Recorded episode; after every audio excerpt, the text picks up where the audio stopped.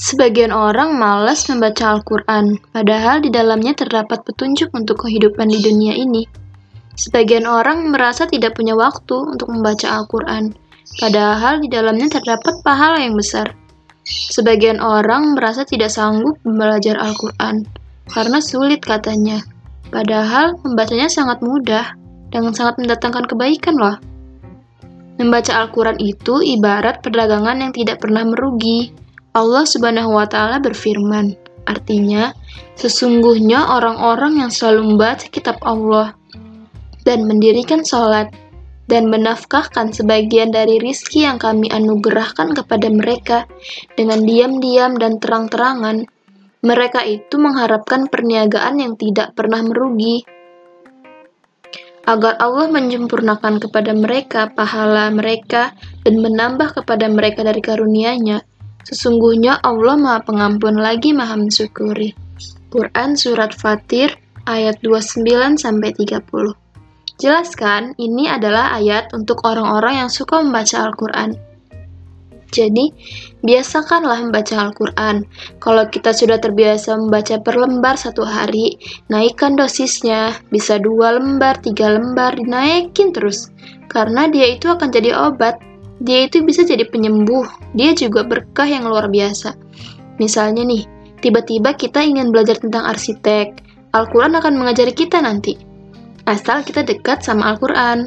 Kita pengen belajar ekonomi, tiba-tiba dengan kuasa Allah, Al-Quran mengajarkan, mengajarkan kita tentang itu. Begitu hikmah Quran itu.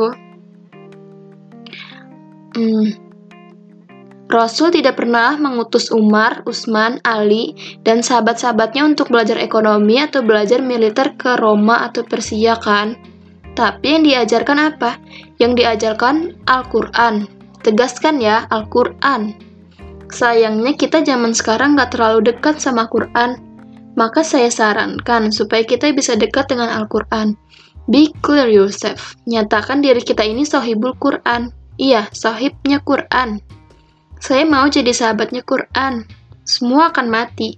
Kita, saya semua. Tapi Quran nanti akan temani kita. Maka jadikan kita sebagai sahabatnya Quran. Sedih dikit baca Quran, bahagia sedikit baca Quran, dikit-dikit Quran, dikit-dikit Quran. Sehingga nantinya handphone kita nih, kalau bisa ya, mulai sekarang sebisa mungkin dibanyakin tuh isi-isi Al-Quran sama kajian. Kalau mau pinter, mungkin kayak lagu-lagu musik tuh bisa diganti sama kajian. Karena kajian itu ilmu kan, pasti sangat bermanfaat. Misal nih, kalau sedang bosan, kita dengar kajian yang ada di handphone kita. Jadi dapat ilmu kan kita? Nah, itu sedikit-sedikit pasti jadi kebiasaan. Dahsyat nggak sih tiba-tiba kita jadi pintar? Ketika kita baca Quran, kita minta kepada Allah, Ya Allah, dengan wasilah keberkahan Al-Quran ini, cerdaskanlah diriku. Bisa kita minta begitu sama Allah? Dengan wasilah Quran yang kubaca ini, ya Allah, maka hilangkan penyakitku. Bisa kayak gitu. Dengan wasilah Quran ini ya Allah, maka ketika aku mati nanti, aku bisa membaca dia ya Allah, begitu.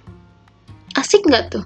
Jadi nanti ketika kematian itu datang, bukan menjadi sesuatu yang menakutkan lagi,